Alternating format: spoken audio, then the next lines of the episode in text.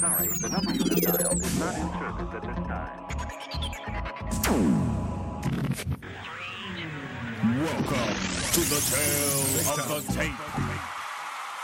It's the pound for pound, undisputed kings. It's the tale of the tape, time to enter the ring. Boxing knowledge dropped by Kenny and Vin. It's the sweet science by the diehard fan. Manny and Floyd, Triple G and the rest. Like a overhand right from Crusher Kovalev. The tale of the tape on theboxingrant.com. It's the pound for pound, undisputed kings. It's the tale of the tape, time to enter the ring. The tale of the tape on theboxingrant.com. Welcome back to the tale of the tape. What up, what up, fight fans? Welcome back to episode 137 of the Pound for Pound King of Boxing podcast, The Tale of the Tape. I'm Kenny Keith, and I'm joined, as always, by Vince Cummings. What up, Vin? What's up, brother? We finally get a fight to talk about, except nobody seems to care to talk about it. Well, we will, then. and it's not just because we've been on two weeks hiatus either, Yeah, seriously. because we promise you we've been working. We've been working. Oh, you seen them videos? Absolutely. And if you haven't seen them videos, make sure you drop by theboxingrant.com today for all the new videos from the Boxing Rant YouTube channel. And be sure to subscribe to the Boxing Rant YouTube channel today. I mean, look, we're not going into it in this episode, Vin, but there's videos on the Klitschko Joshua saga, Mm-hmm. Golovkin Jacobs saga, Frampton Santa Cruz fight announcement. We'll talk a little bit about that in here. There's some good videos and and uh, and some good ones coming down the pipe to a YouTube channel near you. Indeed, my friend. Indeed. So you are tuned in to episode 137 of the Tale of the Tape Boxing Podcast. Again, you can go to theboxingrant.com for all the ways to subscribe to the podcast today. You can get it on iTunes, you can get it on Google Play, Spreaker, and of course, subscribe to the Boxing Rant YouTube channel. So after two weeks hiatus, we are back. Episode 137. It's Pacquiao fight weekend, Vin. It's the big fight of the weekend, and top rank is, uh, well, the training wheels are off. They're back on their own Yeah. away from HBO pay per view, and it's Manny Pacquiao versus Jessie Vargas. Now, this is a tale of two uh, sort of perspectives on how this fight is doing so far before um, the opening bell. Mm-hmm. You have the tickets are going great for this fight because they priced them reasonably. They're having it at the Thomas and Mack Center. We got a, a, a native Las Vegas fighter in Jessie Vargas who's fought most of his career in the cozy confines of Las Vegas. Pacquiao, of course, always does well there, and they load the undercard with some championship fights. Got some Mexican fighters on the card as well, so it's doing really well at the gate. Just there's so much argument right now, and, and it's all speculation. And who really gives a shit at the end of the day? How well is this thing going to do on pay per view? Top rank going solo without HBO. Yeah, I mean, the buzz leading up to this, Ken, I mean, there's absolutely none, zero. I mean, this is the first time, you know, there was minimal buzz for Pacquiao Bradley 3, but that was at least a name. Nobody wanted to see it, but still Timothy Bradley. And if, if Pacquiao was going to fall off the cliff, Bradley may be the one to push him off the ledge. But I don't know, man. This fight just Vargas is an unknown outside of diehards. You know, even though he holds a belt, he's kind of an unknown in the UK, where Manny Pacquiao has a big fan base over there. Manny Manny Pacquiao's got a worldwide fan base, Absolutely. and to his fan base, Vargas is unknown. And I think there's a lot of people, including me, as being one of them, that look, I'm still a huge Manny fan, but I've kind of fucking cooled a little bit, and this fight just doesn't really fucking do it for me. I mean, it's going to be a good fight. Don't get me wrong. I expect a good fight, but I can understand why there's no buzz for it. Yeah. I mean, look, Manny Pacquiao is at that point in his career. Look, a lot of people just wanted him to go away after the Mayweather fight. He came back, put on a good performance against Timothy Bradley. Um, he surprised the hell out of me, and I actually thought that it was the most decisive victory of his three fights Absolutely. um, against Timothy Bradley. And I thought that there was a an obvious dedication to what he was doing leading into that fight. Seeing, you know, hearing the same exact things here. He's spending a lot more time in the Philippines because of his uh, political duties and whatnot. But he also stayed over there for the longest he's ever been before fight before traveling to the United States. We heard that he got some, you know, uh, uh, you know, whether it was air sickness or whatever else. He took two or three days off of training um, once he arrived to Los Angeles. But from all indications from what I hear, Pacquiao looks to be as focused and charged for this fight as any. Jessie Vargas is really the is really the issue here, coupled with Pacquiao's diminished returns at the pay per view gate. Is like you said, is his name, and, and and and let's be honest, Jessie Vargas's reputation in the sport would probably be well. I would say his his his fan base would be bigger because his reputation would be more positive. Because this was a guy who was coming up, who was pretty highly touted.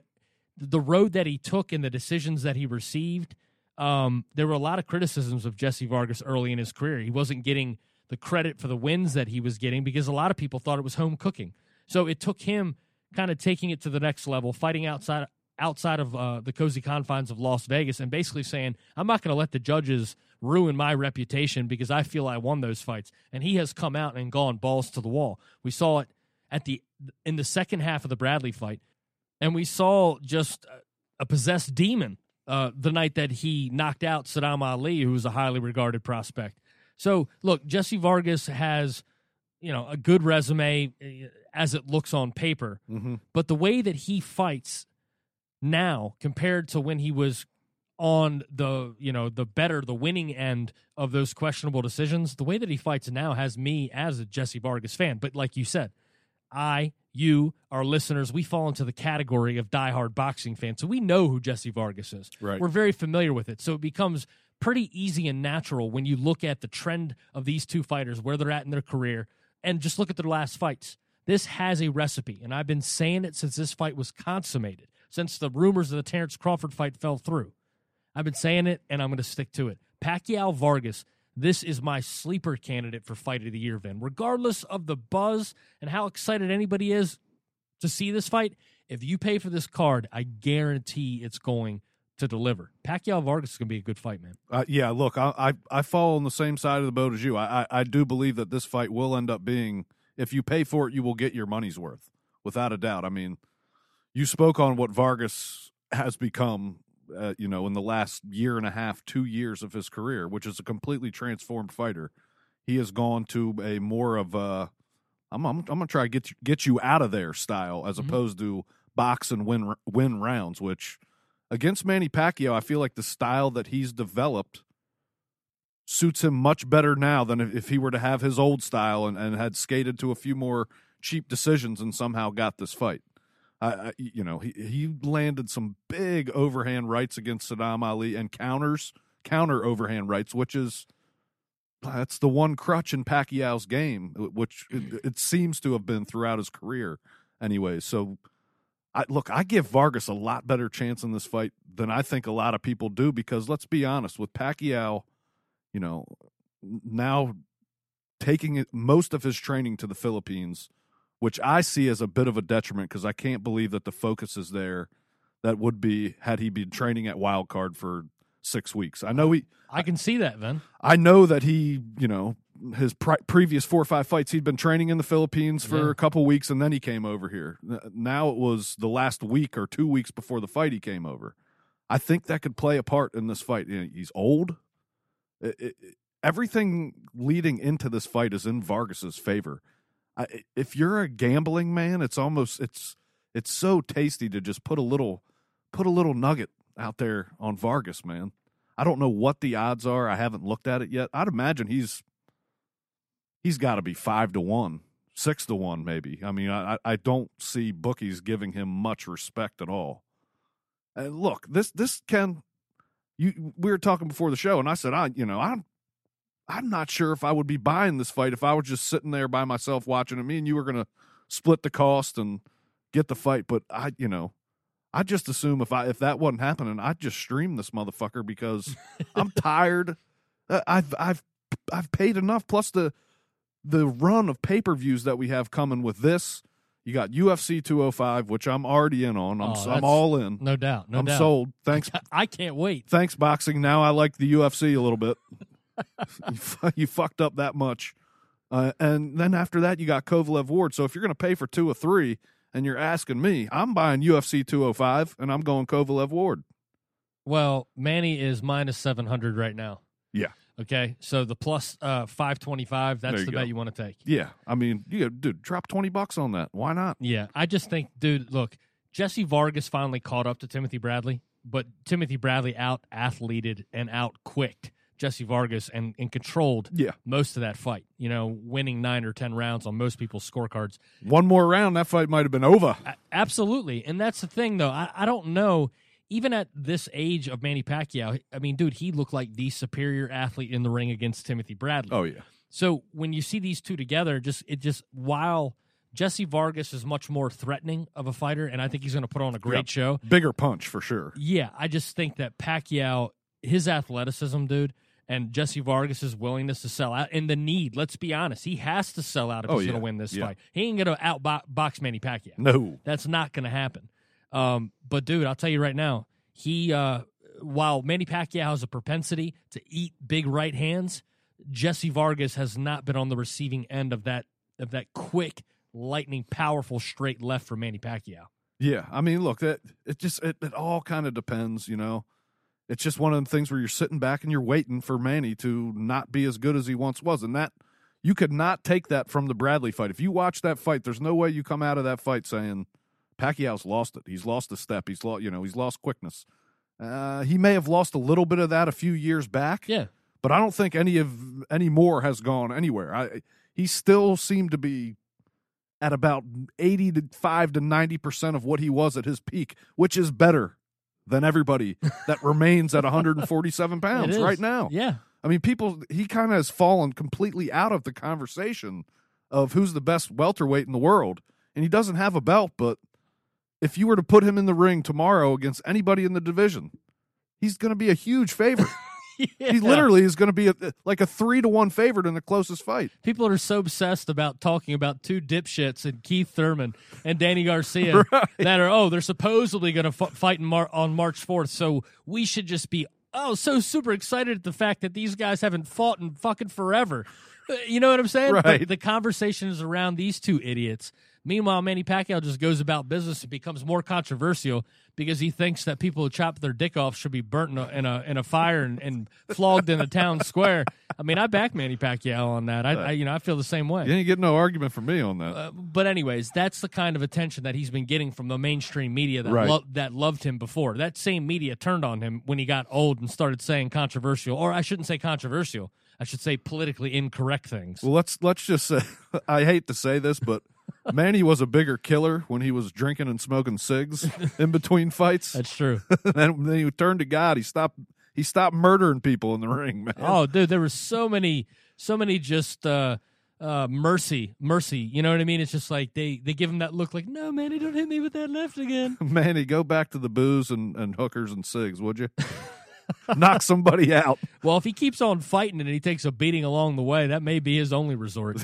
Yeah, right. especially when he runs out of money. You think those ten thousand latchers on that follow him everywhere around the world? Yeah, he, he look, Manny will be a guy. I think we're going to see him. I'll be honest, Ken. You know, well, if you want to go ahead and just get into predictions for this fight, Whatever, man. uh, Go for it. Look, I, I, I think Manny's going to beat beat him by 10, 10 rounds to two, uh, eleven to one. But there will be times in this fight where it will be entertaining because Vargas will land a big shot. Oh, sure. And I'm not taking out of the equation that Manny Pacquiao doesn't catch a flash knockdown in this fight from a counter right hand. But I just think he, yeah, yeah, he's just too quick. He's too much. He'll dominate. yeah, I think Pacquiao's probably going to win uh, eight or nine rounds, Mhm. but I think this scorecard is going to be enormously wide because Yeah. I think Pacquiao's going to drop Vargas three or four times. Yeah, I mean, if you're Vargas, you know, you kind of got to look for the big shot. That's Yeah. your only chance. Pacquiao might not be able to knock you out anymore, but he'll still drop your ass. Yeah. Oh, and, and look, Var- the whole the entire Vargas camp is banking on like they're hoping and praying every night that The Marquez punch. yeah the Marquez punch and that Manny is just not Manny anymore. Yeah. They may look if they caught him at the right time. You know how big that is for Vargas's career. Oh, it's huge. He immediately becomes a. You got to go. What is he the best welterweight in the world? Um, we'll never know, Vin. Yeah. because Danny Garcia and Keith Thurman are having an imaginary fight. Well, that'll decide it. that'll decide everything. That'll decide who's the world powers are. Yep. Yep. Won't be between U.S. and Russia anymore, will it? oh man, yeah. Look, as much as I want to sit here and be Freddie Roach and, and predict a knockout from Pacquiao, because look, Can't I was I was thoroughly impressed with what he did to Tim Bradley. That dude, his ability to put Bradley on his ass multiple times, Right. and the way that he just absolutely masterclass. Dude, that was a really good boxing performance from Manny. Manny is action packed enough to make a boxing performance like that work again for him in this fight. He can Mhm. he can box Jessie Vargas the same way and put on a show. Uh, Pacquiao very decisively. Yeah. Um, but look, man, it's not just about Manny Pacquiao because there are people behind him. One one guy in particular, a guy that uh, shined during his time on the boxing rant prospect list, Oscar Valdez, one of the very best young fighters in the world. A guy that epitomizes what boxing is all about. When we talk about professional prize fighters, there are very few guys that stay in the gym year round. They're professional athletes. Guys like Bernard Hopkins has done that his entire career. Mm-hmm. Triple G is famous for that of, of big fighters today. Doesn't come in, always stays ready. He showed up to camp even though the uh, Jacobs fight. You, you do because he's not going to come into a camp over 170 pounds. It's just that's not how these guys, these professional athletes, the guys, they don't just dare to be great and they fight in exciting styles.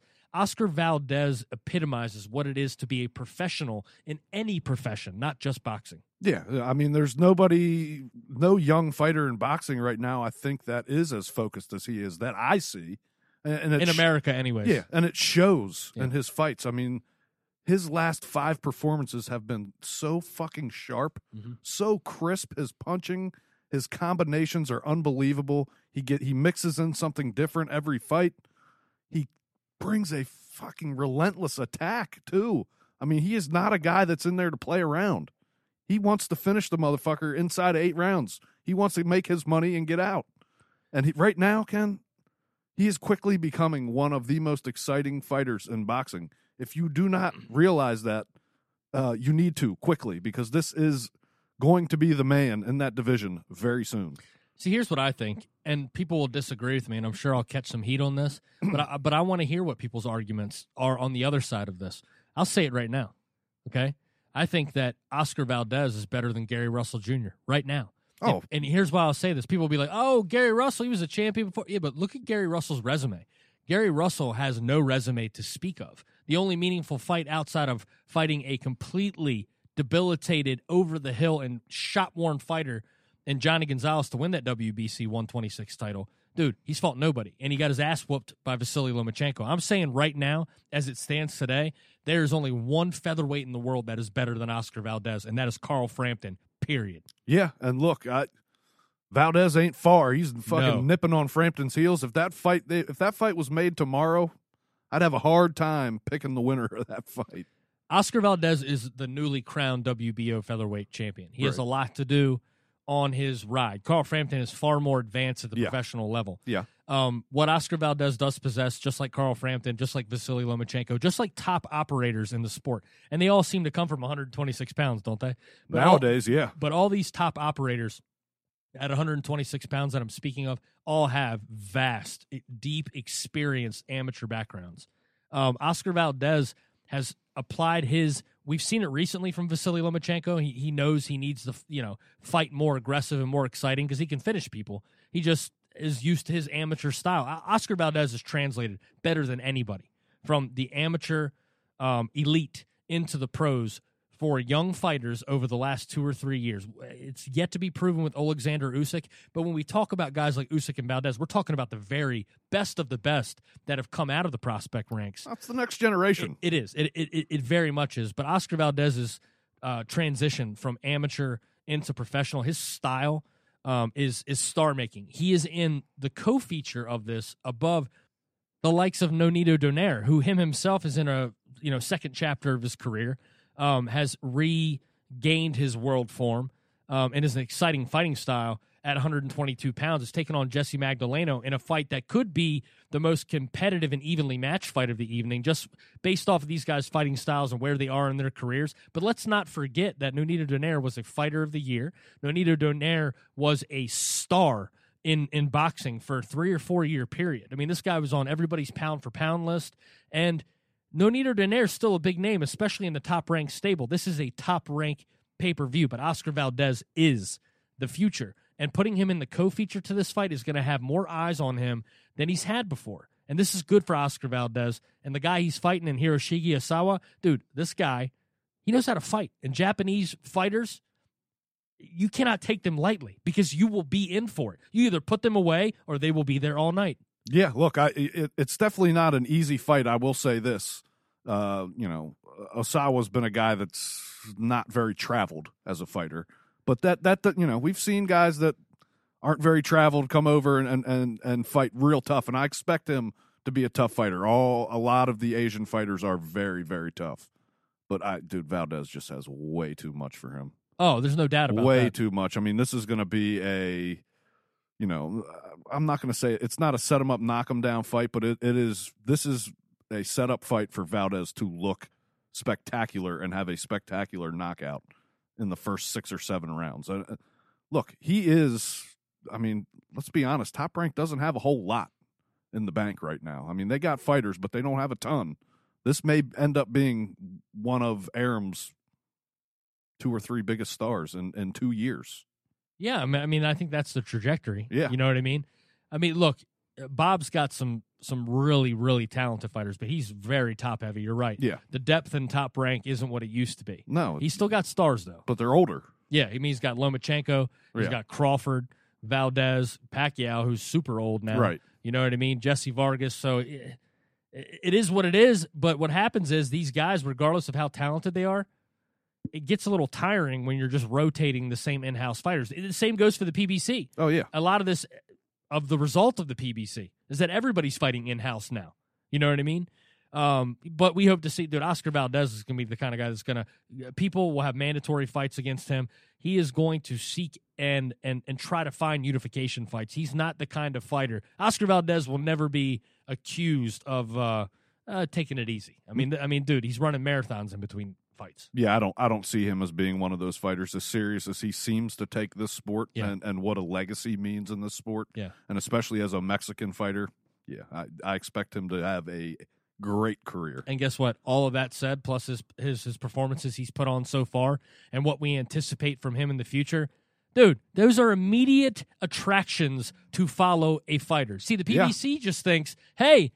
We're just going to tell you these guys are famous. We're going to pay them a lot of money, and they're going to floss money. So you're going to think they're famous, but then when you're really going to realize they're just a bunch of propped up frauds. Oscar Valdez is the exact opposite of what these guys stand for. So when you stand for and, and kind of epitomize those kind of things, hard work ethic, uh, hard work ethic, a dedication to your craft, you want to be professional, you want to be remembered.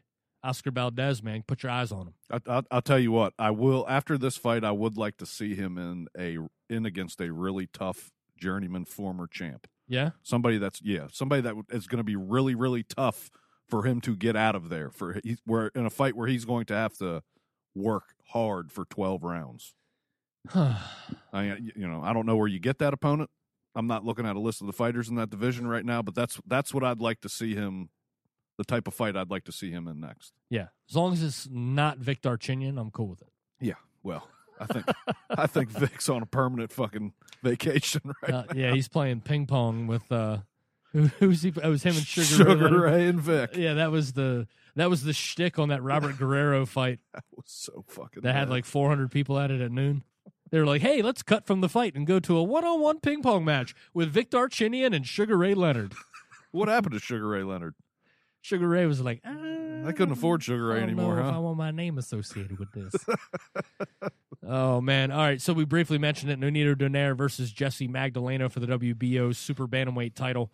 Um, Donaire Magdaleno. This is a mandatory challenge. Magdaleno is a tough, rugged customer, and he is hungry. I'm telling you right now, Mhm. man. If Nonito Donaire cannot sustain 12 balanced rounds against this guy, he is going to be fucked. Because if he comes out the gates trying to knock him out like he did his last fight against Cesar Juarez, dude, I'm telling you right now, D- Donaire will be knocked out by the eighth round. I think that's Donaire now, though. I mean, that's what he's been doing. That's all he's got. Yeah, he's just he's trying to end fights, and you're right. Uh, Who was he fighting last fight? God damn it, I can't remember. Juarez. Juarez, yeah. Yeah, Cesar Juarez. dude, he came out throwing fucking bombs. I mean, absolute bombs. And yeah, by the seventh round, he was done. Well, Zsolt Bedak was his Well, last fight. We're talking about his last real fight. Zsolt doesn't count. Yeah. Zsolt was just a fucking payday. I forgot. I forgot about old Zsolt Bedak. uh, look, I, I don't. I don't see any way that this isn't I mean this this has the capability of being n- not even not only the best fight on the card, but the most competitive fight on the card. Yeah. I, I would expect this one to be a very very nice appetizer for the rest of the night.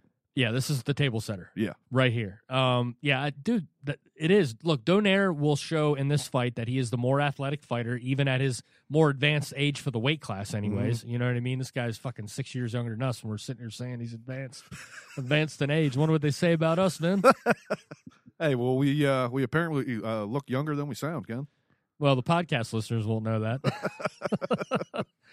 oh man, but yeah, look, Magdaleno's a, a hungry fighter, man, and I Oh and, yeah. and I think while Donaire will probably sting him and and he'll probably look crafty and you know have that good footwork and uh, you know electric hands.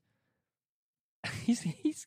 I hate to say this. I don't want to be a party pooper because I, I I'm with you. I think this is going to be a really good fight. But I almost feel like Donaire's going to have to kind of like ease back a little bit and try to box to win this. Otherwise, I just think Magdaleno is going to be too much over 12 rounds. I, Uh, really, I really do. I'm not going to argue with you. I I was just about to say uh, this is the fight to bet on the underdog and have the most confidence in, in the underdog in this fight because I can easily see Donaire just getting worn down by Magdaleno. Magdaleno is no joke, and Donaire is not a fighter who look. He's never been a guy that's in later rounds had much in the tank. No. I mean, uh, that started with Rigo, but ever since that was exposed, that's kind of been one thing you've noticed in any fight that that Donaire's in that, that goes 12 rounds. I'm picking the upset, Ken. I'm taking Magdaleno in this fight. I know most people aren't. And look, we even we heard Arum come out this week and say uh, he's not scared to match Donaire with the winner of, of Frampton Santa Cruz, and we, and we've seen uh, Top Rank and, and Al have kind of broken bread a few times now, and it looks like they're gonna there's gonna be some type of relationship moving forward. That's a that's a big carrot to dangle in front of Nonito. That's a that's a big payday for him and a big fight that he hasn't had in a long time.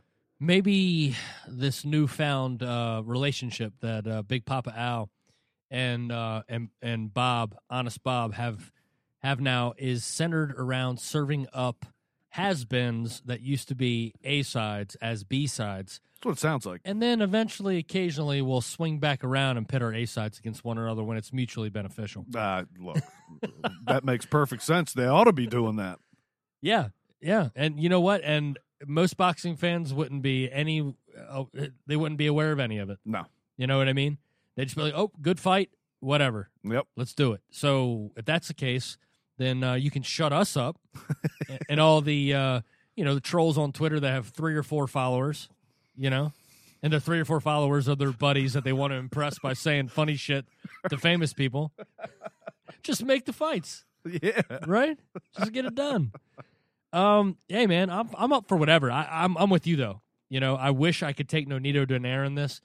And as much as I love watching him fight and have enjoyed his career, the beatdown that he received from Nicholas Walters is eventually going to be paid back to him by somebody that can crack a little bit. Look, Cesar Juarez, for as fucking tough as he was, man, he was out. Eh, he wasn't even the harder puncher in the fight. No. you know what I mean? No. It's just Donaire went from being super active for six rounds and be his feet set in concrete in the second six rounds, and he took an absolute pounding on the ropes because he couldn't get away anymore. And Magdaleno is going to bring more athletic pressure earlier um, than what Juarez did. I mean, let's be honest. Oh yeah. You know what I mean? Yeah. Like this is a young, spry kid. Cesar Juarez was a fucking like, you know, like a fifty-five-year-old construction worker wrapped in a thirty-year-old Mexican's body. right. Yeah, this is going to be a way tougher fight, man. Absolutely. I, I that's why I look. I, I got it. I got to take Magdaleno. I'm taking Magdaleno 11th round TKO. It's going to be one of those ones where you're like, "Whoa, he's so tired, ref, stop the fight." like he drops to a knee in the corner. yeah, Uh, uh, Miguel Cotto, Margarito. or a Jermaine Taylor, Carl Froch, Yeah. you know, we're Done, son. yeah, one big hit and it was like, "Ooh, he had nothing left, did he?" Um, dude, either way, we get three title fights. The Warren Boxing Organization, since their fighters aren't fighting over in the UK, since Frank Warren uh, doesn't have them active, he's probably getting kickbacks from the WBO. For Bob Arum, who's also sponsored by the WBO, yeah. for an all WBO triple championship throwdown. Extravaganza. But honestly, I mean, look, I think if this is the importance of the Donaire fight, if this Donaire Magdaleno fight's not on this card, let's just say it was some other filler bout, right? Oh, this card stinks. Then we would be talking about a a WBO showcase card, basically. Yeah. Because not not enough people know about Jessie Vargas, even though it is that.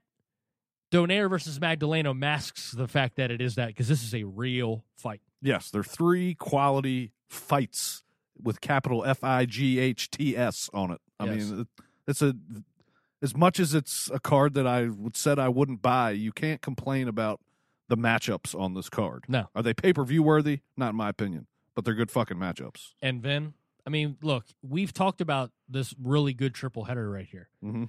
But what we have not talked about is what is really going to sell the tickets to this fight. And what's that, sir? And that is the wind up Muppet himself, Stephen A. Smith. Oh Jesus Christ! At least Brian Kenny will be there to try to, well, he'll probably provoke him. Yeah, Let's be honest. yeah, he probably will. So who's calling this fight? Who is it? It's it's Kenny, Stephen A. Smith, and ah, Tim Bradley. Yeah, that's it. That's the three. But- And uh, what's her name is uh, Charissa. Charissa Thompson, which is a sweet piece of candy. oh, what? That bitch is bad, boy. is, is, is she going to be calling the fight or she She's gonna be doing uh, interviews. interviews with the Yeah. corner and stuff. Yeah. Um, dude, it's gonna be interesting. Look, this is smart. Bob Arum's like, I'm rich. I'm gonna pay Stephen A. Smith probably more than what we can even sit here and try to calculate because he's probably getting paid more than we could even assume.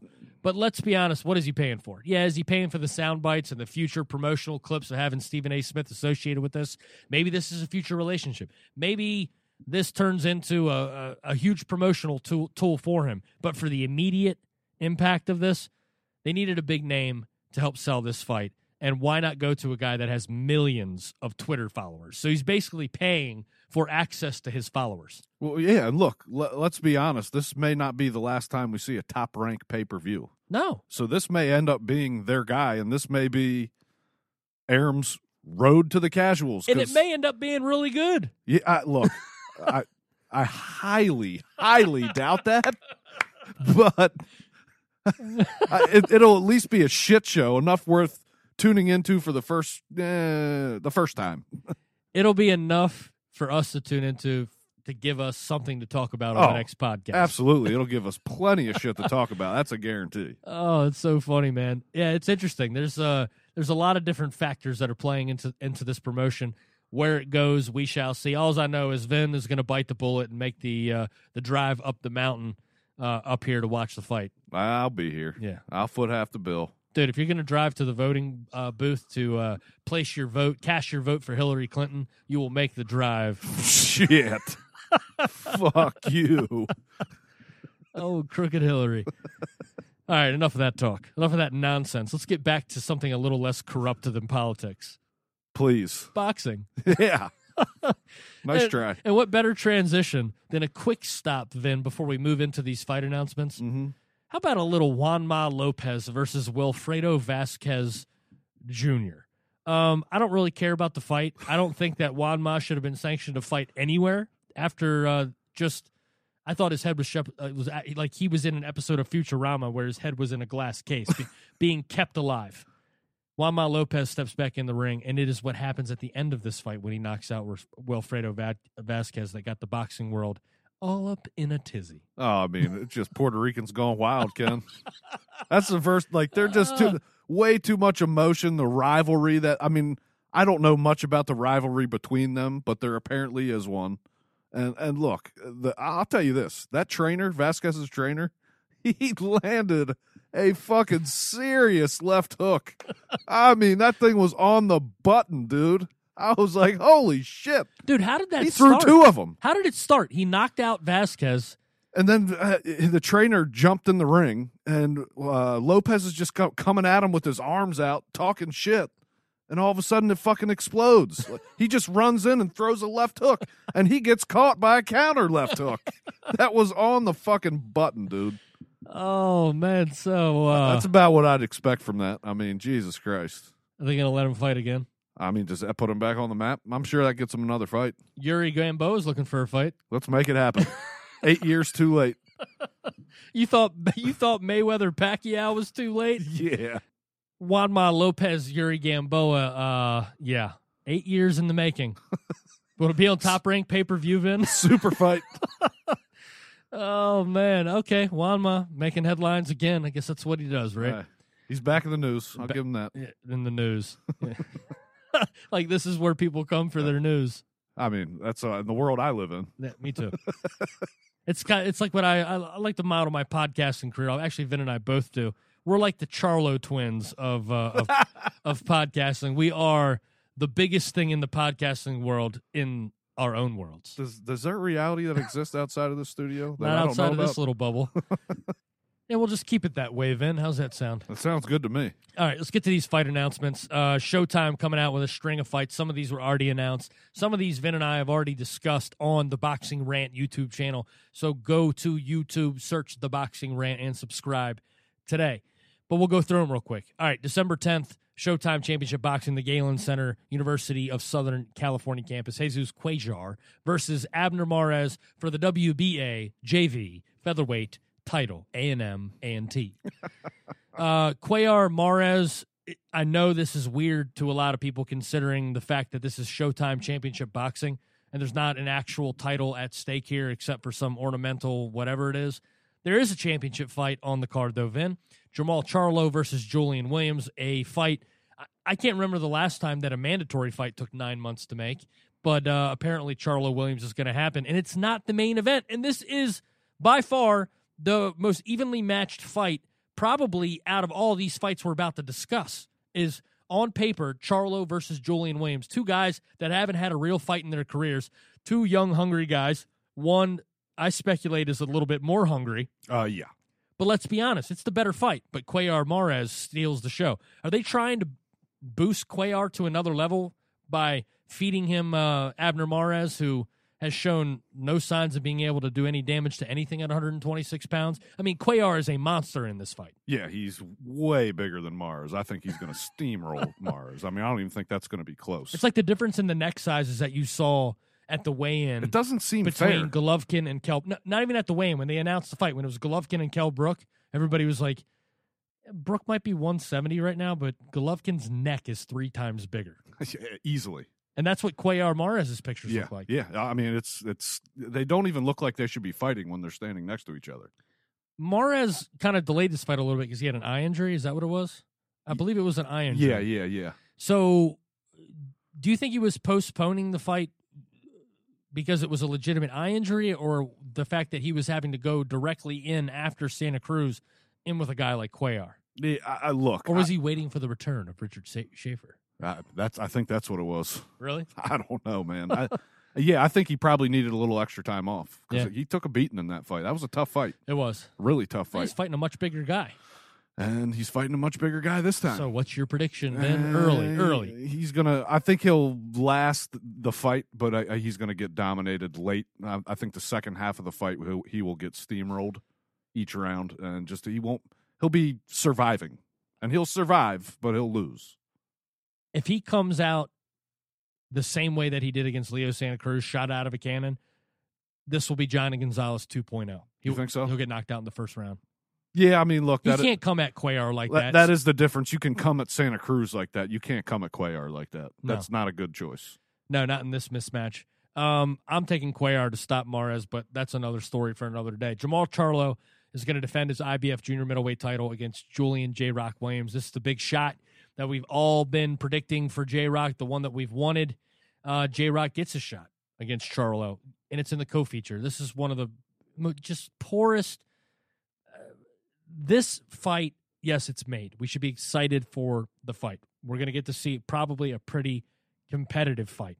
But as a fan of Julian Williams, this fight is not nearly on the level of hype and let's be honest, these guys are not known well enough to be in a main event themselves. Abner Mares alone, uh, pretty much a guy who's at the at the verge of becoming a washed up fighter, a guy that had a great championship run in his day at much smaller weight classes, is a bigger attraction by himself than the matchup of two of the top five 154s in the world. Top That- five, top three. That is a serious issue. Yeah. Is there any? There's no other division in boxing that could pit two of the top three fighters in the division, and it would wind up being a co-feature anywhere. Honestly, That's a great point. from 100 and fucking 18 pounds all the way up to heavyweight. None of those fights. If you took the two and three fighter, which is where I rank them, you may rank them differently. Whoever, Whatever. They're both in the top five. right? Uh, Any other division? That's a main event. It's a huge fight. This is a fucking co-feature in front of small guys. I mean, it, it just I, I don't. It just speaks to how terribly both of their careers have been handled. Now that all that aside, this is a fucking great fight Yeah, I can't wait. and I'll be honest with you, I I do think it's a close fight, and I do think Jermall Char- Jermall Charlo is a good fighter, but I think J Rock's on a different level, and I think J Rock wins ten rounds, if if not stops Charlo. And we've al- I'm already hearing fucking chatter of Charlo's moving up to 160 after this fight. To me, that's a fucking that's building excuses. That's built-in excuses. Oh, we couldn't make the fucking weight. we can't make the weight anymore. No, you know you're going to lose. And his and Charlo's trainer even came out this week and said he respects the shit out of J Rock and thinks he's an unbelievable fighter. So that goes to show you right there. Most trainers don't, you know, they might say, yeah, he's a good fighter, but to me that spells a little bit of fia. Oh, absolutely. I smell it, and he's going down. Do you think when we watch this uh, HBO special this weekend previewing the Kovalev Ward fight, do you think we're going to hear John David Jackson fluffing Andre Ward? Absolutely fucking not. He's going to tell you everything he sees wrong. What did he What did he game. do in Kovalev's corner against his friend Bernard Hopkins? He's go kill that old man. Don't let that old man breathe. It's true. He- yeah, he, come on.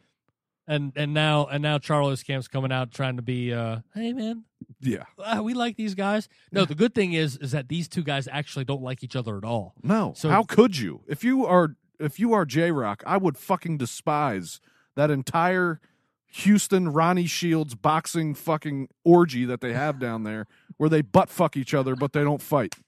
I'm serious, man. If you were outside of that loop in 154 pounds, I would. I'd be like, you are the biggest bunch of pussies. Hey, uh, well, apparently Yuri Foreman must be uh, getting his in too. Oh yeah, Yes, he gets Arizona Lara next in Miami Beach. he's catching reach arounds. Yuri Foreman.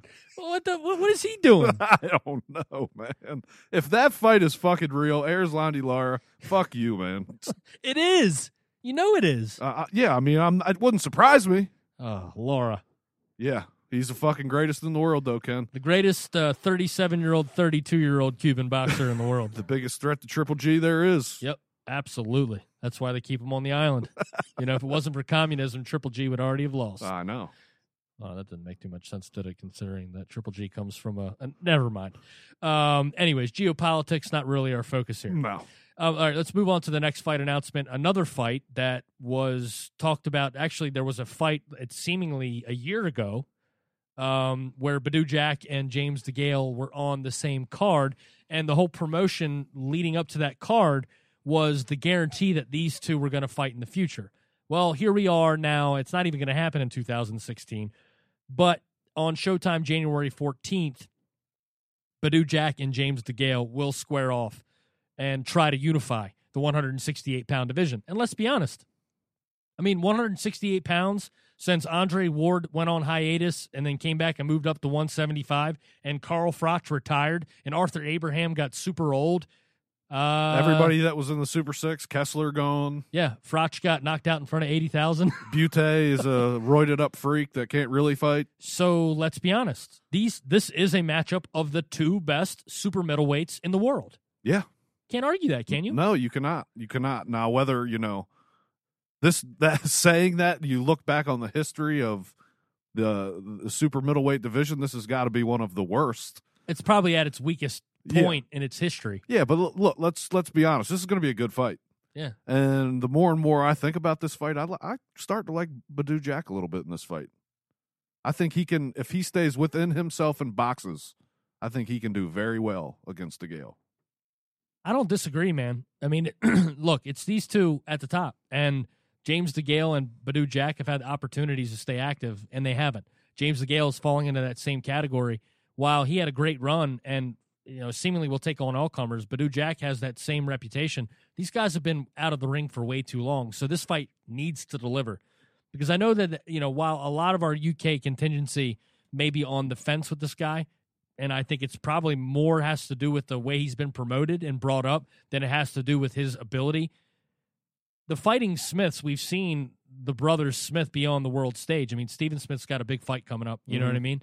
Um, but it is Callum Smith, the one that we feel is by far the most talented and has the professional pedigree, the power, the size, everything that he needs to be at the top of this division. But for some reason, and maybe it's because these guys have been sitting on belts, but his path to being able to get that title shot, he was on our very first prospect list in 2014, Vin. We're being fucking led down the yellow brick road by fucking Eddie Hearn right now. Seriously. Because he has fought three fucking nobodies in a row. Well, apparently he's the mandatory to the WBC title. So if you're a boxing fan, and this has a lot to do with the fact that Badou Jack is signed to Mayweather Promotions, and they're a sham promoter. I mean, let's Yeah. be honest, they are what they are. He's their best fighter in their stable by far. And the, and the other most talented one wants out because Floyd Mayweather promised him millions and then told him he had to earn it. So Gervonta Davis, who knows where the hell he stands. Right. But Badou Jack's sort of his reputation has been built in the ring. I mean, he's he's garnered the respect of a of a TMT cynic and myself. I, I love this guy because he lays it all on the line. But let's be honest. I mean, this guy. What's best for boxing is not Badou Jack winning this fight. What's best for boxing is James DeGale winning this fight and then honoring his mandatory in the United Kingdom against Callum Smith in a mega fight. Because over there, while our U.S. listeners would say mega fight, the fuck you talking about, Kenny? Guess what? In the U.K., Oh, it's huge. that's a huge fight. Yeah, that's huge. Huge. I, look, I that's the fight that I'd like to see out of any right now in that division. And look, you know, we see uh, George Groves trying to creep his way back into the picture. I don't know what's if, if McGuigan's able to make him any changes in in what he is as a fighter to get him back in the mix. I'd like to have him back in the mix just for his mouth. Just for just for what he brings He to does. it. He just doesn't have the he, dude. He, He does- doesn't seem to. He doesn't have the motor. He can't go twelve rounds strong. You you would think that if DeGale loses this fight, that that leads to a Groves DeGale rematch, And that's fine. That would be a huge fight too. Right. Redemption for the early loss and crossroads fight for both of them. Absolutely. Um, I think that uh, I think that George Groves needs to hire Rob McCracken, but that's just my opinion. Yeah, You know what I mean? Yeah, he's going to these these higher trainer stores in the UK, and it seemingly he thinks the problem is is the guy that's training him. He goes trainer to trainer to trainer. Now, young McGuigan has a good reputation in the sport. His success with Carl Frampton is definitely reaping his benefits. We've seen trainers be able to make great success off of having one really good fighter. You know what I mean? But he also Right. comes from a long lineage of he's got he's got it running through his blood. So this might be the best decision that George Groves made, and it may get him that eventual rematch with Badou Jack, a fight that he he barely lost, yeah. and it was a very competitive fight, or at least a big cash grab against James DeGale. Now DeGale will be favored in that fight, but I still think all paths lead to the eventual showdown, and I'm on the other side of this. Then because I think it does lead to the showdown. James DeGale versus Callum Smith is the fight I want to see. And what makes that fight guaranteed is by him lifting the WBC title. That look, I, that's the fight I want to see too. Right, I would say that those are the two best in the division. Mm, sans Gilberto Ramirez, who's who's on the shelf right now. Oh, he could probably be, beat both these guys too. Yeah, I think the volume work of him probably gives both of them fits. Both of them. It- it- there's no look because Badou Jack's kind of the same guy as Gilberto Ramirez. He's just smaller. Right. He's a guy that fights with heart. You know, high. high he's constantly punching, constantly moving. DeGale is a guy who, if he fought Zurdo, uh, that would be a struggle, dude. Because while DeGale would be more athletic and probably the better boxer in the ring, dude, he fights in way too few spurts to be able to go against a high volume puncher like Zurdo. But let's be honest, Gilberto has a lot of fights, Mm-hmm. but he's just now entered the world stage. Yeah, DeGale definitely has been that fighter here the last couple fights where he's like seems like he's doing barely enough. And, and don't get me wrong, they're in good fights, entertaining fights. But he's not finishing rounds, he's taking rounds off. He just seems to be like, you know what, if he if he banks enough and he thinks he's got it, he seems to sit on it. In the, at least the last couple fights. Let me ask you this. I know it's all about matchups. You Mhm. know what I mean? So, like, yeah, you, you you could probably throw this scenario around with all these guys and come up with a different result. Zurdo dominated Arthur Abraham, a guy that I viewed to have a little bit left in the tank. with the fighting style that Badu Jack has, don't you think Jack is tailor made for Arthur Abraham to just destroy him? Uh, uh, A straightforward fighter. yeah, but I'd say an Arthur Abraham of three, four years ago, Not maybe today's, not not- not today's Abraham. No. and that's why Gilberto got rid. of Abraham just doesn't have much in the tank, man. Yeah, yeah. well, I can tell you what, I would not want to see an Abraham versus DeGale fight because both those fighters only fight about 45 seconds of each round. Oh my god, that would yeah. be tedious. yes. All right, so it's Jack versus DeGale, WBC and IBF super middleweight titles on the line, unification, January 14th, Showtime Championship Boxing. Um, Vince and I have already gone super in depth into Carl Frampton versus Leo Yeah, Santa Cruz. Watch that video at theboxingrant.com today. And after you're done watching the video, please subscribe. Frampton versus Santa Cruz. Not much to say outside of what we've already said on the Boxing Rant YouTube channel, other than I'm glad they're remaking this fight.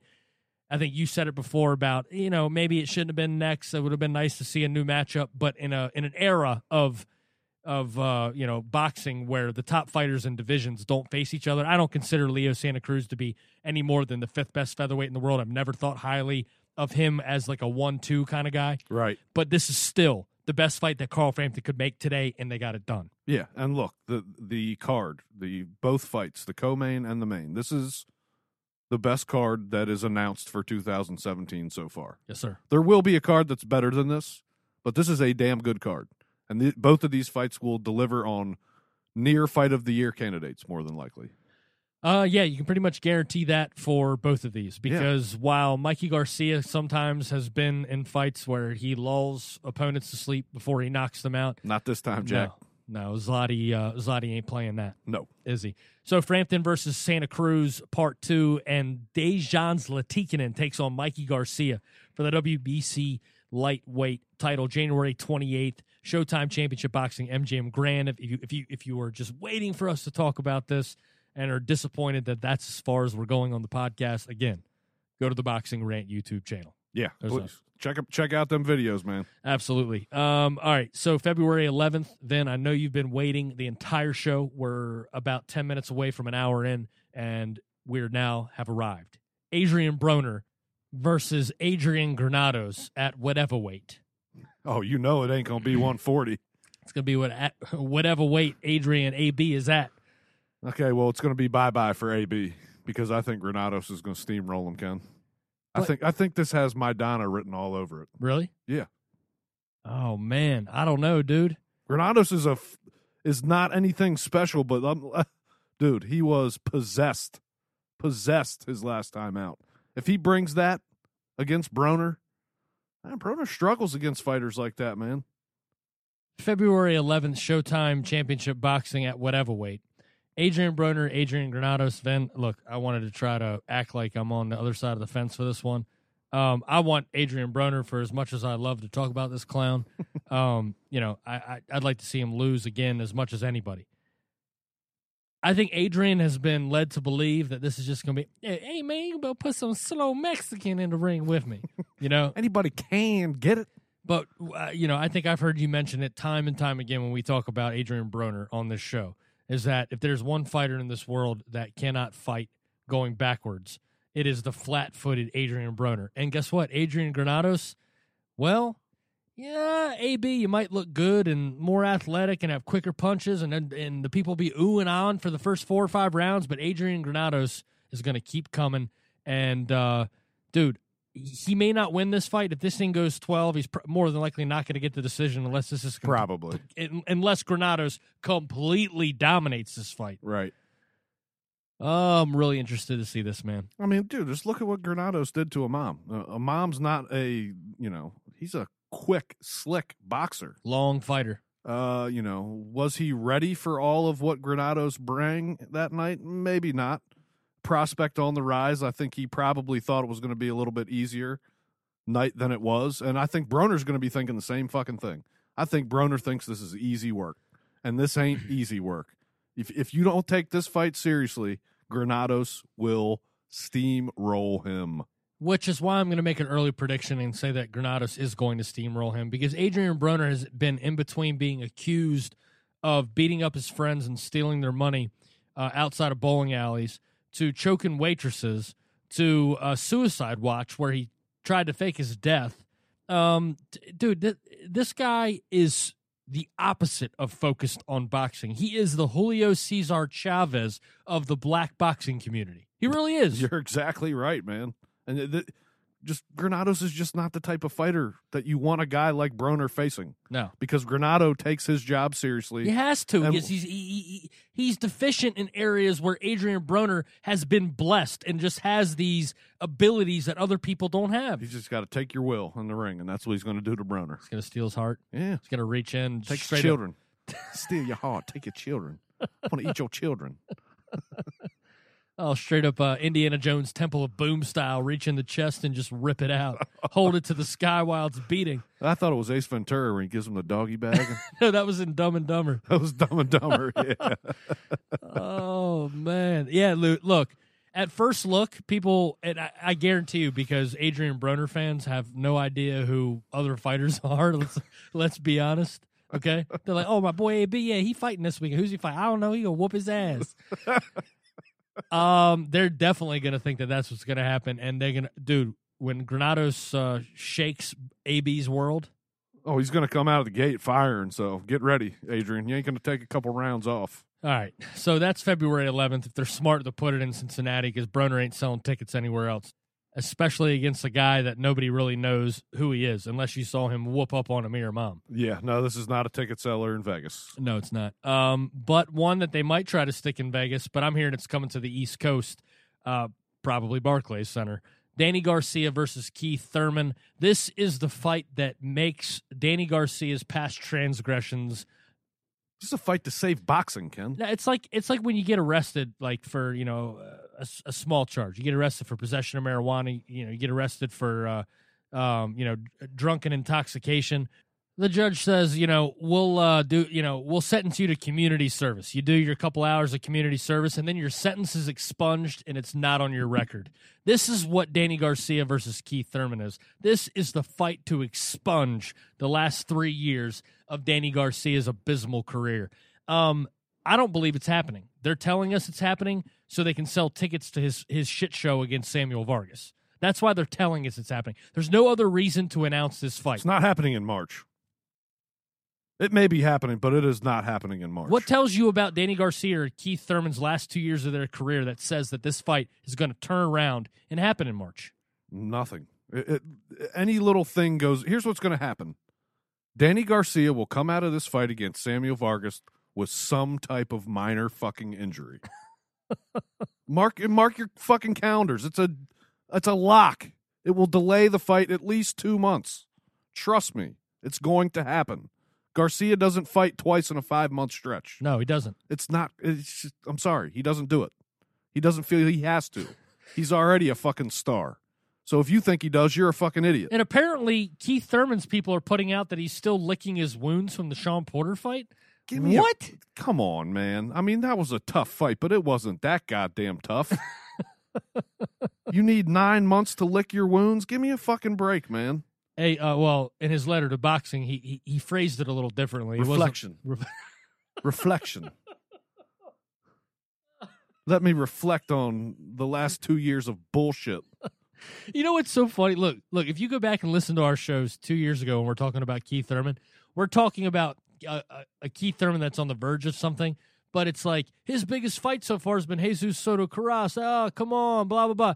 Now we just kind of look back on the last two years of Keith Thurman's career and look back on the entire career and kind of the recent, you know, little little uh, nuggets of, of of treasure that we've gotten out of Jesus Soto Karass fights.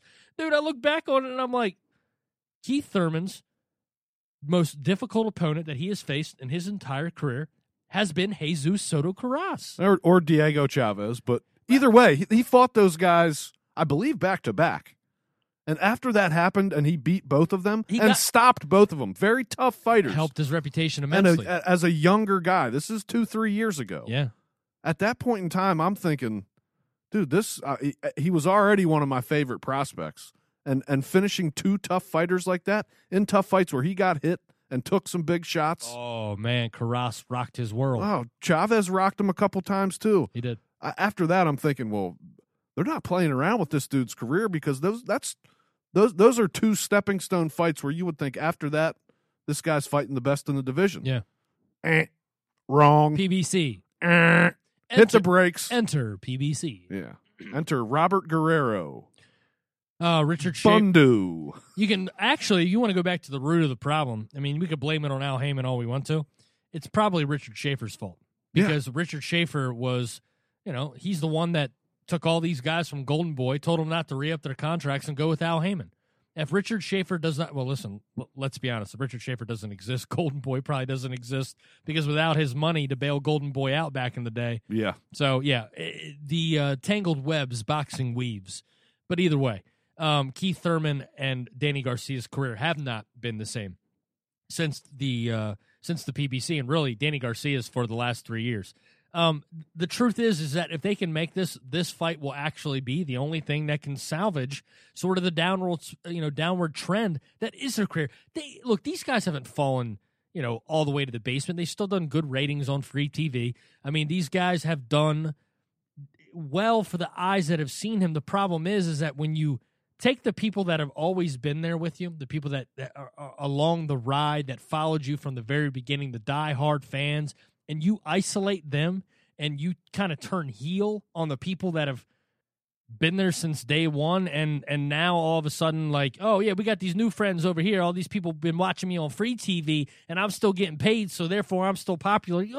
Let's pump the brakes. I mean relatively you are popular but let's realize who drives the sport and it's guys like you and i and the listeners to the tale of the tape boxing podcast and those that put in time to this sport are the ones that direct and tell it where it's going to go because at the end of the day the consumer still out of any sport out there, they may be ignored and treated the worst. Boxing fans are.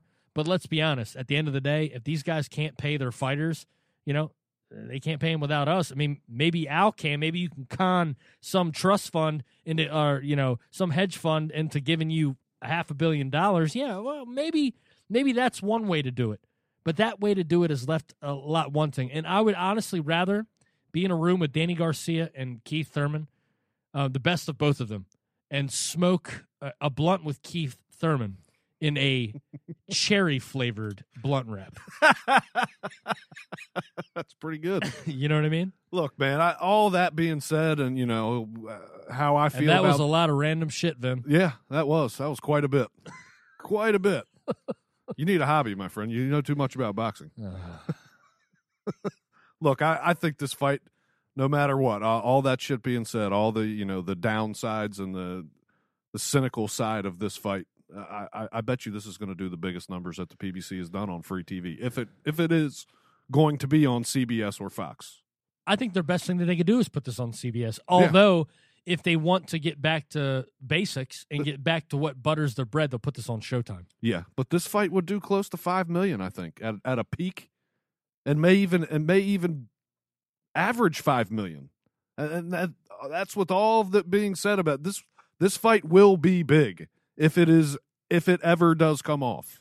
But here's the thing, though: it, will it be profitable? And while it doesn't fill anybody's pockets other than the fighters and the parties involved, I mean, what is the end game? That's really my point. Because if, Right. it's, if it's not pro- profitable, if yeah, you're doing all those viewers, but how much does it cost you to put this on? How much does it cost you to pay two of your biggest fighters in your entire organization? I mean, you're talking about after promotion, after purses. How much money's left over? So then that begs the question: If this is the PBC's last stand, and we are in Chapter Three of the PBC, and if it fails, what do they do? They go back to Showtime for less money, Oh yeah, less viewers. Because I can guarantee you one thing. One thing we did learn. While a lot of the free t- uh, free TV numbers are inflated because they have ten times the audience right. of Showtime and HBO, um, I'm sorry, man. What we saw during the PBC was is that Showtime, when their big fights would go on, they'd average 900,000 to a million viewers, Right. dropped to 300 and 400,000 viewers. So while all these new people were watching you on free TV, the market, the one that butters the bread, the one that will always be there with licensing fees that you don't have to con somebody out of to pay these fighters with, how is Showtime going to be able to fork up a million and a half for Danny Garcia and Keith Thurman when they have not proven ratings on Showtime in forever. Showtime's ratings plummeted while all these overhyped, overinflated, overexaggerated successes of oh, uh, uh, oh, did you see Errol Spence? Six million viewers. Well, did you know that like 25 million people left their TVs on the same channel after the closing ceremonies of the Olympics? Yeah, those numbers are very, very skewed. You got to have some perspective when talking those numbers. So, what do the numbers mean if they're not producing money? Because when the money runs out, they have to go back to Showtime. But what we've seen so far, and maybe this run of Showtime fights, Vin, catapults their viewership way up. Here comes the boomerang effect that Ste that Stephen Espinoza's been talking about. Hey, we'll we'll let them go run over in those pastures, but they'll come back eventually. Well, Once all the fighters that the PBC builds up in the casual fan base, once they leave and come back to Showtime, they'll all be new subscribers. but right? where have they been the last two years? That's fucking. That's such a. That, that's a retard plan right there. I mean, come on. Oh man, Stephen Espinoza would buy that fucking pile of shit. I don't think you and I'd be having such a cynical conversation if if these two guys had remained active and sort of No. and had a less adversarial relationship with the fans. Let's be honest. Yeah. Keith Thurman is like, dude, if you just would have had like one more legitimate fight somewhere along the lines and weren't so fucking inactive, even if it was a fucking journeyman, just that, that you, that's how the fine line you walk as as a fighter these days, dude. This isn't the 80s and 90s where boxers get attention. And you're this isn't the glory days. Nobody gives a fuck about you, Keith Thurman or Danny Garcia. You are nothing outside of a group of nerds like the two of us right here. That's so fuck off. So why don't they take it to the extreme? If they want to be gimmicky and they want the PBC, they want to make these guys instant stars. Why not go the whole way? Don't just put one foot. Don't just put one toe in the pool. You know what I mean? St- jump in the damn thing. Let's go full WWF personality with these guys, right? Let's start pumping out YouTube videos. Like, you know, back in the day, they used to have the barbershop with Brutus the Barber Beefcake, and they used to have like wrestlers would have their own little shows. Instead of having the Breadman do a, uh, a PBC show talking about PBC fights, let's have like Keith's, K E E F S, Keith's Corner. And Keith Thurman just sits there on YouTube for 10 minutes and hot boxes a room, ripping bong hits and just talking about whatever comes to his head. I'd watch. You know what I mean? And he comes to a ring in a tie dye shirt, maybe wearing like a, a dreadlock beanie from Jamaica. You know what I'm saying? carrying two dogs. Yeah. yes. Yes. So they sit in his corner and they have obnoxious names. You know what I mean? Like Olivia and Elizabeth, his two his two Chihuahua puppies, and then and then Danny Garcia comes down with his Phantom of the Opera mask on. Dude, they could go ridiculous with this. And I tell you what, if they did that and it's real boxing on top of that, Oh, it'd be awesome. oh, this would be a completely different show. There's no fucking way they would, but man, would that be hilarious. Oh, it'd be awesome, man. Rastaman Keith Thurman coming to the ring, man. All right, DSG March 4th, 2017 returns Unified WBC WBA Welterweight Championship. If it happens, I'll watch it. yeah. PBC unveiled uh, 6,238 new fights for uh, for 2017. They're going to have 85,000 on Fox, FS1, uh, Spike, Bounce TV will do 200 shows every week, and 243,000 shows total, right? Yeah, 18 shows a day for the next for the first 50 weeks and Yeah. then 25 shows the last 2 weeks of and the a, year. and a million promise. There's a million TBAs. Oh, okay. Yeah, to be spread across 17 million networks, including and not to be forgotten, the Hallmark Channel, History 2, and the Military Channel. So, uh, Vin, um, outside of that, considering they haven't announced a single fucking fight, um, I'm good. Is that about the end of it? Yeah. Okay. I've so- had enough PBC, Ken. all right, so let's move on to something interesting. And this is definitely tied into the PBC, and we will close episode 137. Uh, December 10th, in the wake of Canelo breaking his hand, money being freed up on HBO, Gennady Golovkin not being able to consummate a fight against his mandatory challenger in Danny Jacobs, HBO steps in with a pocket full of cash, says to Bob Arum, listen, we may be out of the Manny Pacquiao business, but we are still very much in the Bud Crawford business. Terrence Crawford returns to Omaha, Nebraska, and guess who is joining the party then? Big head John Molina. Oh, he about to get knocked out. big head about to catch some big blows. Looks like old Big Head's getting the same treatment that uh, old Charles Martin and Dominic Breazeale have gotten before him, yeah. and oh, Dominic Wade. Oh, Al's cashing out, huh? Oh, why not? John Yeah. Molina. Terrence Crawford needs a name. Yeah, I guess it's a name. We've talked about John Molina almost as much as we've talked about Darnell Boone over the last three years on this show. What do you think? I don't know how they always fucking come up. That's retarded, but yeah, you're right. Yeah, and, and actually, Darnell Boone's fights are much more exciting. Um, look, John Molina coming off. Look, if you beat Ruslan Provodnikov, regardless if Provodnikov has lost his zeal, if you will, for fighting. I mean, the truth is, is that the guy fought one way, and it was pretty evident in the John Molina fight that he um, probably out of that business. You know what I mean? Yeah, it's almost he, he mentally checked out. Uh, John Molina looked good, I guess, in that fight. Is that possible? It's not very hard to look good against Provodnikov. Let's be honest. No, but he looked tragic against Adrien Broner. Yes, And we're did. talking about a guy in Terrence Crawford that takes the fight game serious. We're talking about a top five pound for pound fighter in the world. We're talking about one of the very best, regardless. And I'm one of the people that I was pissed off at how the Crawford Postol fight won. Not, uh, dude, Crawford's my boy.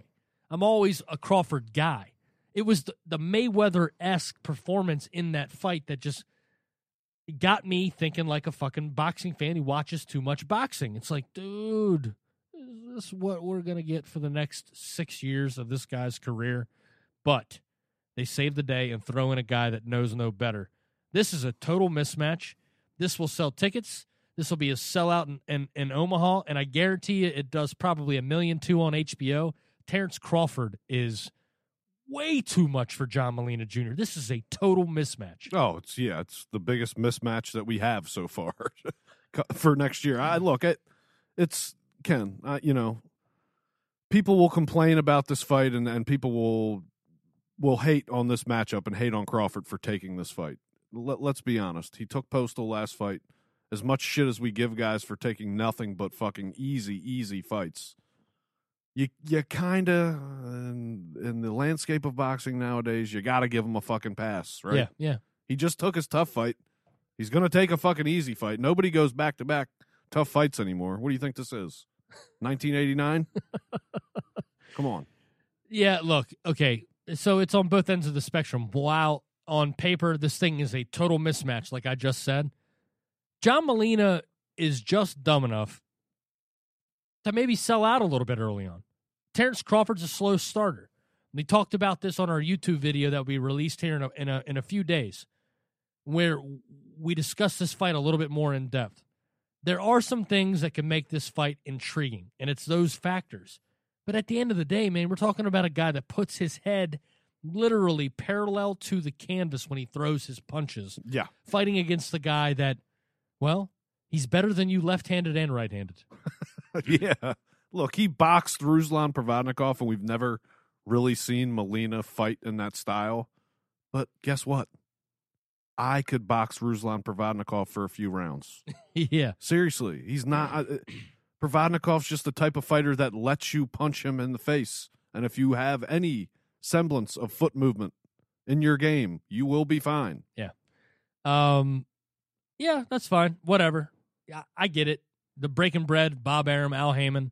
If it leads to better things, great. Um, we've seen Al Haymon serve up, you know, has beens and never will be's as as B sides. Yep. That is exactly what this is. Whatever. Criticize it, love it. I'm gonna watch it because I will uh, watch it. Bud Crawford's gonna put on a show. Yes, he will finish this thing quickly. So then, who wins the fight? Oh, come on, it's going to be over in six rounds, Ken. So he's gonna knock him out. Six, seven rounds. This thing's going to be over. Yeah. You think um, there'll be enough centrifugal force to pull Molina's head actually through the canvas? You think it'll go straight through the canvas into the Earth's core, or do you think it's more balanced than that? Uh, I think this. and we'll just roll out of the ring. I think yeah. I think he's going to start to tumble in one direction, and, it, and you ain't stopping it. so there you have it. December tenth, uh, Omaha, Nebraska will host Terrence Crawford versus John Molina Jr. You know what? If anything else, it'll be something to watch that will be exciting because the folks in Omaha love when Bud comes to fight. Oh yeah, that crowd will be raucous. Absolutely. So the unified WBC and WBO Junior Welterweight Championship on the line. Tons of fight announcements. We have the two million four hundred and seventy three thousand PBC fights still to announce. we'll probably release that in I don't know, probably a fifteen minute video. Yeah, I think so. That'll I think that cover it. covers it. Yeah, that, that, that should cover everything. I mean, honestly, how many times can you actually? How many times do you think we can say the word bullshit? Then in in fifteen minutes, Um, two million, when five speak, thousand. yeah, when speaking on the PBC, yeah, uh, about five a second, I think. Yeah, so that'll cover all the PBC fights once those finally get announced. We're still waiting, then. Anthony Joshua, is it Molina or is it David Price? Because we are getting the okey doke left and right, and they still have not announced it. Or is it Antonio Tarver? Ooh. Hey, hey, hey, Antonio Tarver. um, does it really matter? No, I think it's complete bullshit at this point. This is, uh, you know, whether guys are prepared or not. The the the way this is uh, had has been dragged out is, come on, man. We're get, you're you're putting somebody in the ring that's going to be completely unprepared. Seriously, I guess that's the you are handcuffing whoever, unless this guy has been whoever you pick has already been in training. Which, let's be honest, I'm sure Eddie Hearn sent out a flyer to about five guys that were like, "You might, you might hit the jackpot. You might want to start training now. We'll be, we'll get back to you shortly." Seriously, that's probably what the fuck he, what what he, what they did. And then it says at the very bottom, P.S. Scott Quigg's making his comeback. Who gives a fuck? Well, I guess there's nothing else to say on this episode, is there, Vin? No, I think that about uh, covered everything. All right, so I guess we must uh, leave all of those in the boxing universe that are tuned in to episode 137 until uh, next time, Vin. Oh, really? We'll huh? actually be back with a post fight next week. Can you believe it? we do those still? I know it seems like forever. Well, we, hey, we did the Wanma post fight. I guess. Wish somebody would have told us that he was going to fight the trainer from the corner. We would have previewed that fight. Fuck, that shit was a circus, boy. especially as bad as October was. oh, but November will be here tomorrow, and then Saturday night, top ranked pay per view. It is the return of the Pac Man, Manny Pacquiao, as he squares off against Jessie Vargas. You've been tuned in to the Pound for Pound King of Boxing podcast, the tale of the tape. I'm Kenny Keith, and I'm joined, as always, by Vince Cummings. Please follow us on Twitter at Kenny Keith Jr. and at Vince Cummings 81. Be sure to drop by theboxingrant.com today and subscribe to the Tale of the Tape Boxing podcast on iTunes, Google Play, and of course, Spreaker. And if you have not checked out the latest videos from Vin and I at The Boxing Rant, drop by YouTube and subscribe today to the Boxing Rant YouTube channel. But we'll be back next week with the post fight of Pacquiao versus Vargas and much more. You've been listening to episode 137 of the Tale of the Tape Boxing Podcast. Muchas gracias, everybody.